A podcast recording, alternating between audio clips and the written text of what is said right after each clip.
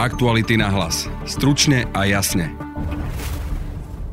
Moja diplomová, skutočná diplomová práca bola moja firma zamestnať 2000 ľudí, zaplatiť 500 miliónov korún daní a odvodov, tak to je sakra dobrá diplomová práca z daňového systému a jeho vplyvu na podnikateľské subjekty alebo z finančného manažmentu. A môj doktorát je 5-dňový summit v Bruseli. Igor Matovič po 7 dňoch reaguje na kauzu svojho plagiátu. V novinároch vidí arbitrov pravdy, svoj postup, ktorý vyústil do označenia plagiát, označuje za chybu, no neumyselnú. Ja vám hovorím, že som tento podvod podľa vás spáchal neumyselne, lebo som žil v presvedčení, že každá jedna citovaná časť, každá jedna časť, ktorú som vyznačil v tých dvoch knihách, ktoré majú byť uh, citované v tej diplomovej práci, že sú aj riadne citované. O svojej politickej budúcnosti dáva rozhodnúť koaličným poslancom, ktorým vraj dáva voľnú ruku sám odstupovať nemieni. Premiérom môže byť na Slovensku bohužiaľ ktokoľvek s akoukoľvek minulosťou aj prítomnosťou. A to je hodnotenie situácie Petrom Bardým, šéf-reaktorom portálu Aktuality.sk. Viete, že na Slovensku máme mať aj reálnu podobu Krista? Píše sa nám na Gemery v obci Štítnik. V miestnom gotickom kostoliu mali do fresky preniesť toskánsky umelci. Podľa legendy tvár tejto soche vyrezali anieli, čiže by malo ísť o reálne zobrazenie Kristovej tváre. To je veľmi významný, zaujímavý výjav, ktorý sa u nás nachádza. Adam Molnár nás prevedie ďalším zo skvostov slovenského Toskánska, ako sa zvykne hovoriť o Gemery.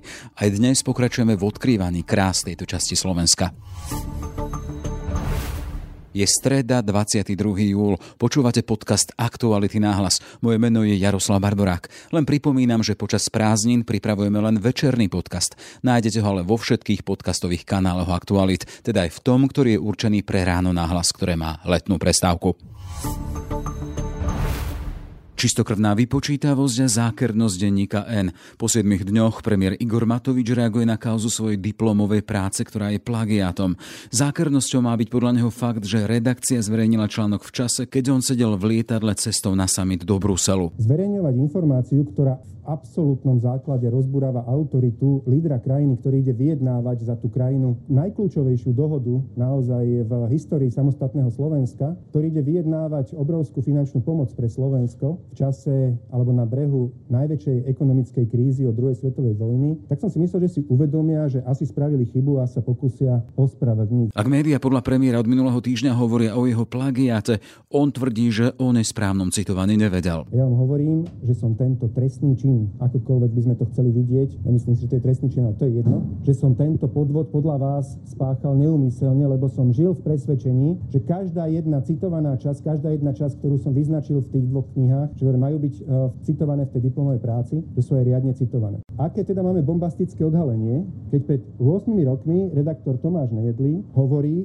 že vlastné závery Matoviča tvoria 4 strany zo zhruba 80 stranovej práce o daniach na Slovensku. Čo ste odhalili vy? Vy hovoríte o troch stranách, teda že sú moje vlastné závery. Pred 8 rokmi redaktor Nejedli povedal, že 4 strany mojej diplomovky sú moje vlast. S týmto ma ľudia volili v roku 2012, s týmto ma volili v roku 2016, s týmto ma ľudia volili v roku 2020. Pýtam sa, kde je teda rozdiel? Viete zrazu prezentovať, že wow, Matovičovej diplomovke sú len 3 strany jeho. Ja som to nekontroloval. Beriem, že máte pravdu. Dobre, váš kolega Nejedli pred 8 a 8,5 rokmi hovorí, že 4 strany sú moje. Ja som to akceptoval. Bral som, že to je pravda, ale teda potom, kde je to bombastické odhalenie? 8,5 roka je známe známa informácia, že v mojej diplomovke sú 4 strany. Teraz čo? Zrazu si povieme, že 8 rokov neexistovalo a znova niečo, čo pred 8 rokmi bolo známe, bude nejaké bombastické odhalenie? Premiér avizoval svoju tlačovú konferenciu na sociálnych sieťach už počas dňa, a to slovami, že o pol piatej popoludní predstúpi pred najväčšie slovenské morálne autority, čím označoval novinárov. Avizoval pritom verejnú spoveď o svojej diplomovke. Jeho status vyvolal bohatú diskusiu. Publicista Samuel Marec pod ním premiérovi pripomenul, že sú to tie isté morálne autority, ktoré odhalili Dánkov plagiát a mnohé iné kauzy, z ktorých ste následne získavali politické body, pripomenul Igorovi Matovičovi. Verejná spoveď sa však premenila miestami na s novinármi. Nezaznela však premiérová odpoveď na opakovanú otázku, či spochybňovanú prácu zverejnej. Svoj politický osud dáva do rúk poslancov. Budú hlasovať úplne slobodne. Včera som prišiel na koaličnú radu a možno aj k prekvapeniu všetkých som hovoril, že naozaj by som poprosil, aby odkázali aj do svojich poslaneckých klubov, aby hlasovali všetci poslanci úplne slobodne. Nevyčítal, alebo nevyhrážal som sa nikomu, že v prípade, ak ma odvolajú, Olano odíde z tejto vlády. Alebo z tejto koalície. Povedal som, že podľa mňa sa nič nestane. Keď ma odvolajú, samozrejme, ale odídem z parlamentu a odídem z politiky. Tak to jednoducho cítim. Ak mi nebudú veriť najbližší ľudia, s ktorými chceme Slovensko zmeniť na naozaj krajinu, ktorej sa bude dobre žiť a ak títo ľudia si budú do mňa obtierať e, svoje ústa a budú nás pochybňovať nasledujúce roky. Ja nedokážem stáť pred ľuďmi a vysvetľovať druhým ľuďom na Slovensku, že musíme spolu potiahnuť. Či poprosil som všetkých lídrov, či aj politických strán alebo poslaneckých klubov, aby inštruovali svojich poslancov, aby hlasovali úplne slobodne. V prípade, ak rozhodnú o tom, že nie som hodný, aby som týmito hriechmi a s týmito informáciami, ktoré som tu možno dnes v kontexte podal, že rozhodnú o tom, že nie som hodný byť predsedom vlády do tohto obdobia, ktoré nastáva, tak tak rozhodnú. A ja tu úprimne slúbujem všetkým koaličným poslancom, nikoho za to kritizovať nebudem, nikoho nebudem mať menej alebo viacej rád a úplne v pohode môžu hlasovať slobodne. Keď sa rozhodnú zajtra, že nie som hodný byť predsedom vlády, dobrovoľne k tomu pridám bonus, že nebudem ani poslancom Národnej rady, nebudem ani predsedom nášho politického hnutia a pôjdem si žiť svoj slobodný súkromný život bez titulu a podotýkam s čistým svedomím. S témou plagiátorstva sa vládna koalícia trápi už takmer mesiac. Najprv poslankyňa SME rodina Petra Krištúvková, potom jej stranický šéf a predseda parlamentu Boris Kolár, ktorý čelil aj parlamentnom odvolávaniu a najnovšie premiér Igor Matovič. Už v horizonte hodín bude vystavený odvolávaniu v parlamente aj on. Mimoriadnu schôdzu iniciovala opozícia. Šéfovia poslaneckých klubov koaličných strán ale dnes deklarovali, že za odvolanie premiéra nezahlasujú. Dá sa teda už teraz konštatovať, že ani jeho kauza plagiátorstva pri záverečnej práci politicky nepochová, dá sa vládnuť a viesť koalície s Bilagom plagiátora, u ktorom sa premiér aj sám priznáva. Téma pre Petra Bardieho, šéf-rektora Aktualit. Pekný deň. Pekný dobrý deň, prajem. Tá zásadná otázka zaznela. Dá sa ťahať koalícia s takýmto Bilagom? Koalícia sa dá ťahať aj s Bielagom, že bývate v byte daňového podvodníka a že vaši e, ľudia sú veľmi blízkym e, nebezpečnému mafiánovi. Čiže premiérom môže byť na Slovensku bohužiaľ ktokoľvek s akoukoľvek minulosťou aj prítomnosťou. Celé teda závisí na kom? Na ľuďoch, ktorí dávajú hlasy, ale môžeme hovoriť teda, že môžu byť sklamaní z toho, čo si zvolili. O tom nepochybujem, že môže byť medzi voličmi, ktorí predpokladali, že ich e, kandidáti, hovoríme teraz o kandidátoch dnešnej koalície, že prinesú do slovenskej politiky akúsi lepšiu politickú kultúru a slušnosť a zodpovednosť. Časť z nich naozaj môže byť sklamaná, pretože ako si správne uviedol isté príklady, ukazuje sa, že aj členovia tejto koalície majú problém s niektorými etickými, minimálne etickými, ak nehovoríme o zákonných normách. Počuli sme to, šéfovia poslaneckých klubov vládnej koalície už dnes povedali, že zajtra za pád vlády, svojej vlády nezahlasujú. Vieme teda, že na druhej strane je opozícia, ktorá nemá dostatočný počet hlasov na to, aby Igora Matoviča jeho vládu povalila. Aký to má celé význam? Má to význam hlavne deklaratívny. Opozícia, predovšetkým Smer a Pelegriniho strana na tom môžu získať minimálne sa pripomenú svojim voličom, pretože nemajú veľmi veľa tém, ktoré by vedeli dnes kvalitne komunikovať. Čiže je to pre nich akási téma, ako sa, keď to veľmi zjednoduším, povoziť na Matovičovi a ukázať svojim voličom, že premiér, ktorý dnes vládne Slovensku, nie je podľa nich tým dobrým premiérom, že je to premiér, ktorého treba odvolať. Spomínali sme to úvode. Tá téma sa ťa ťahá a koalícia sa s ňou trápi už takmer mesiac. Tou zajtrašou mimoriadnou schôdzou sa podľa teba skončí to trápenie? Neviem, či sa skončí. Je to dosť taká nešťastná téma, pretože úprimne myslel som si, že minimálne potom, keď sa vytiahlo, že, alebo keď sa zistilo, že Andrej Danko je plagiátor, že si e, jeho kritici vstúpia do svedomia, alebo sa aspoň pokúsia vstúpiť do svedomia a že ak majú takýto problém aj oni, tak budú, aspoň, budú buď ticho, alebo sa budú sa snažiť ten problém nejakým spôsobom napraviť.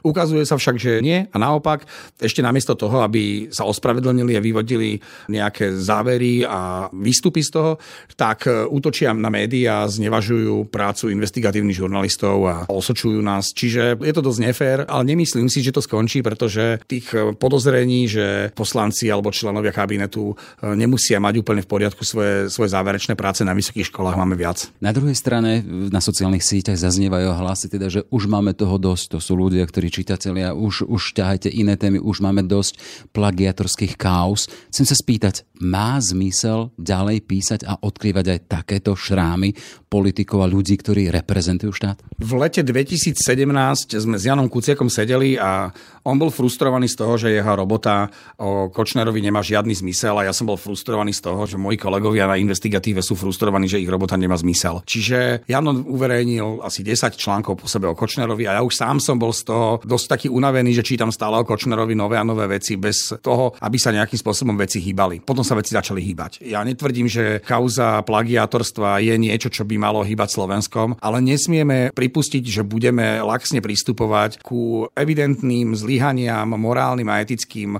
vládnych predstaviteľov, či už im fandíme alebo im nefandíme. Jednoducho musíme byť rovní ku všetkým politikom. Či sú to politici, ktorí sú dnes vo vláde, alebo sú to politici, ktorí budú v novej vláde alebo, alebo v bývalej vláde. Proste my tu nie sme od toho, aby sme sa rozhodovali, že ideme niekoho zarezať alebo niekoho chváliť. A keď sme boli prísni voči Smeru, voči sns voči Mostu Hit, tak mi príde spravodlivé, aby sme rovnakým spôsobom pristupovali, teda kritickým spôsobom pristupovali aj k veciam, ktoré treba skritizovať v prípade dnešnej vlády. Ak samotný Igor Matovič hovorí a oponuje tým a chcete, aby sa tu vrátil smer s celým tým svojim batohom kaos, ako vidíš túto jeho obranu alebo útok? Ak sa má vrátiť smer s tým všetkým, čo, čo si spomínal ty alebo, alebo predseda vlády, tak sa tu nevráti ten smer kvôli novinárom, ale kvôli tomu, kto tu robí veci, o ktorých píšeme. Čiže my tu naozaj nie sme od toho, aby sme ustupovali nejakému citovému tlaku vládnych predstaviteľov, ktorí vidia, že majú kauzy, ktoré ľudí nejakým, spôsobom, ľudí nejakým spôsobom frustrujú. Oni sa musia vyviniť, alebo oni musia ľuďom vysvetliť, prečo zlyhali, ospravedlniť sa a nejakým spôsobom k tomu zaujať relevantné stanovisko alebo postavenie. My tu nie sme od toho, aby sme tu zachraňovali akýchkoľvek politikov. My nie sme tlačový orgán vlády, nie sme tlačový orgán žiadnej politickej strany. Matovičov zoskupenie, celá tá koalícia vyšla z volieb, ktorým tou hlavnou témou bolo koniec korupcii, koniec okradania štátu boli tam veľké nádeje. Bola by to otázka z inej planéty, ak by sme očakávali, že tieto očakávania by sa mali pretaviť aj do vyvodzovania zodpovednosti, ak by sa pozreli za hranice Nemecko, Česko, odstupovali prezidenti či ministri na Slovensku sme niekde inde? V prvom rade by sme nemali mať od politikov prehnane vysoké očakávania. Politik nikde na svete nie je s zosobnením všetkých vysokých morálnych a etických e, štandardov. Politici sú rovnako ako my všetci, e, majú, majú svoje nedostatky, robia chyby, sú to len a len ľudia a je ich úlohou, aby tých chyb robili čo najmenej a aby nás zodpovedne zastupovali, aby riadili krajinu v prospech ľudí, ktorí v nej žijú, tých slušných ľudí, aby nás chránili. Čiže uh, asi by som nedával, alebo tak, asi určite by som nedával rovná sa medzi Matoviča a Fica, medzi Matovičovú vládu a Ficovú vládu.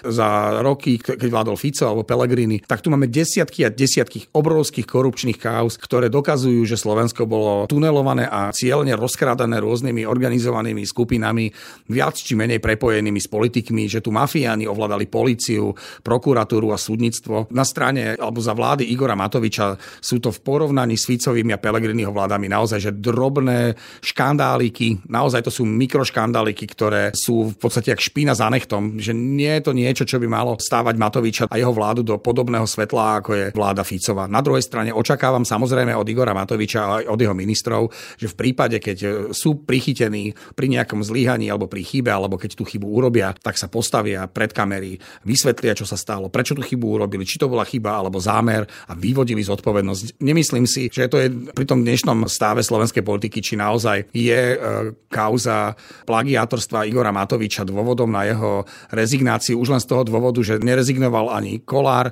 nerezignovala Krištúvková, nerezignoval Danko, že naozaj stála sa z plagiatorstva bohužiaľ pseudokauza minimálne v očiach ľudí a politikov, ale nemôžeme sa tváriť, že to je v poriadku, lebo to v poriadku nie je. Konštatuje Peter Bardy, šéf-redaktor Aktualit. Pekný deň ešte prajem.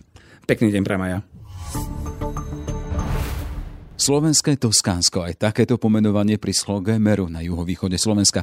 Kraj s množstvom kultúrnych pamiatok, hradov, kaštielov, prírodných krás v podobe jaskyň, krasových útvarov či tiesňav. Je tiež známy svojou gotickou cestou a na nej žiari starobilý kostol v Štítniku. Stojíme v priestoroch gotického chrámu tuto na Gemery v Štítniku. Budeme sa rozprávať so sprievodcom tuto v priestoroch Adamom Molnárom. Pekný deň prajem. Dobrý deň vám prajem. Pán Molnár, môžeme hovoriť, že tento kostolík tuto v Štítniku, gotický kostol, je takým malým klenotom Prečo? Gotický chrám v Štitniku bol postavený, alebo začal sa stavať v prvej tretine 14. storočia. Postupne bol dekorovaný aj freskami, ktoré tu vidíme. Tie fresky pochádzajú až z troch období. Tie najstaršie z druhej polovice 14. storočia, najmladšie z zhruba z polovice 15. storočia. Fresková výzdoba je pomerne komplexná Čiže to robí chrám eh, takým výnimočným, cenným. Keď chceme hovoriť o tých freskách, je tu naozaj požehnané. Môžeme hovoriť v tých starých gotických chrámoch, ide o Bibliu Pauperorum, teda mm, Bibliu pre chudobných. Keby ste mohli zo pár výjavov popísať, čo tu vidíme. Veľmi cenným je výjav Volto Santo, nachádzajúci sa e, v severnej bočnej lodi. Volto Santo v preklade Svetá tvár ide o zobrazenie e, sochy Krista, ktorá sa dodnes nachádza v meste Luka v Toskánsku. E, podľa legendy tvár tejto soche vyrezali anieli, čiže by malo ísť o reálne zobrazenie Kristovej tváre. To je veľmi významný, zaujímavý výjav, ktorý sa u nás nachádza. Ďalej je to výjav siedmých slobodných umení Septemartes Liberales, nachádzajúci sa zase v južnej lodi.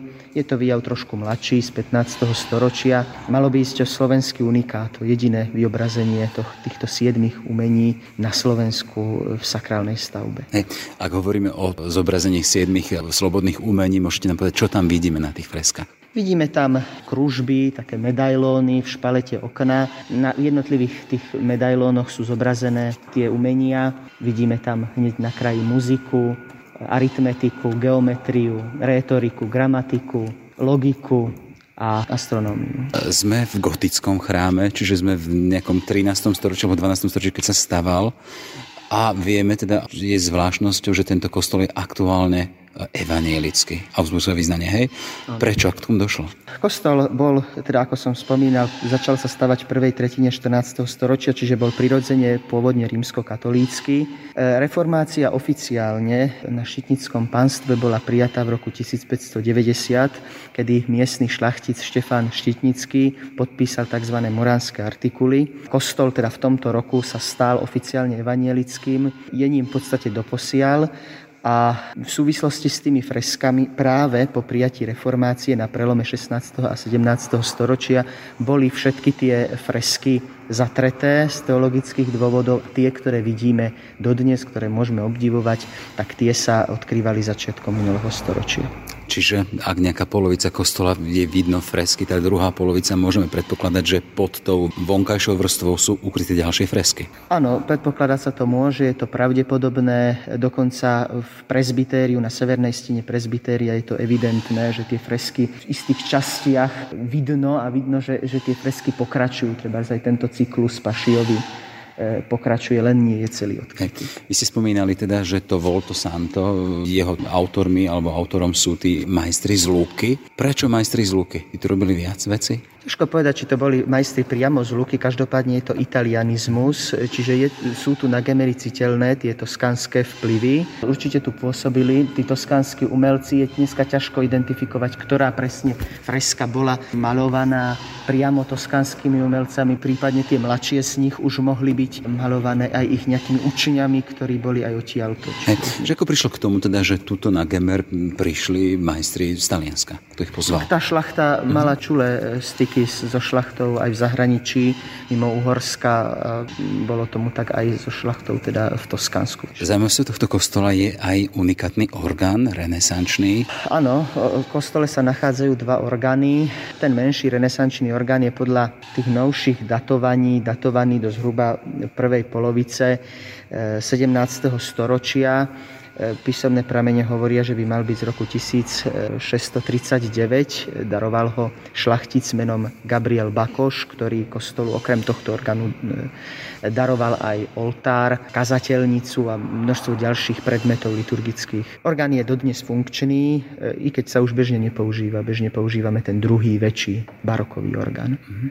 Na ňom je zaujímavá teda tá skrína hlavne, lebo ako ste spomínali, ten stroj vnútorný, to, čo hrá, to už je novšie, to má nejakých 100 rokov, ale čím je význačná tá baroková skríňa, ktorá je krásna, zelená. Tak je to taká klasická, pekná baroková organová skríňa, organová práca, teda baroková práca. Ten pôvodný nástroj bol zrejme starší, ako ste povedali, ten súčasný má vyše 100 rokov, bol inštalovaný do chrámu na začiatku v prvej polovici 20. storočia. Chcem sa spýtať, ako to je s návštevnosťou tohto chrámu? Hovoríme o tom, že to je klenot, naozaj to krásny kostol. Vidíme, že v poriadku, udržiavaný. Vieme, že sme v tej zvláštnej dobe pandémie. E, cítite na tom, že tu je menej ľudí, alebo sa to už rozbehlo, turizmus, aj tuto k vám? Ja mám zase na druhej strane pocit, že tých e, ľudí chodí e, túto sezónu o mnoho viac ako po minulé sezóny. Je to citeľné, že, že sem chodí viac ľudí. Sú to predovšetkým Slováci, tých zahraničných turistov je, je menej, ale každý deň sem sa tu niekto zastaví, každý deň teda sem niekto príde a ja sa vždy teším, že môžem ľudí posprevádzať a môžem im ukázať takýto skvost, ktorý na Gemery máme. Pre vás osobne, čo vám dáva táto práca? Že môžete takto možno na dennej báze rozprávať o histórii, ktorá má viac 100 rokov? Naplňa ma to. Veľmi ma teší, že môžem ľuďom povedať čosi, čo je možno pre nich neznáme, keďže tento kostol skutočne nie je takouto pamiatkou, ktorá by bola úplne známa všetkým ľuďom. Teší ma to, že, že ľudia majú o to záujem a, a určite je to zmysluplná práca. Toľko teda Adam Molnár, sprievodca teda v kostole gotickom štítniku. Ešte pekný deň, prajem všetko dobré. Ďakujem veľmi pekne a pekný deň. Aktuality na hlas. Stručne a jasne. Sme v závere, len pripomínam, že v potulkách Gemerom pokračujeme aj zajtra. Prinesieme reportáž z jediného ekokostola na Slovensku. Takzvaný rastlinný kostol sa nachádza na lesných lúkach nad obcov Debrať. Pekný deň želá Jaroslav Barborák.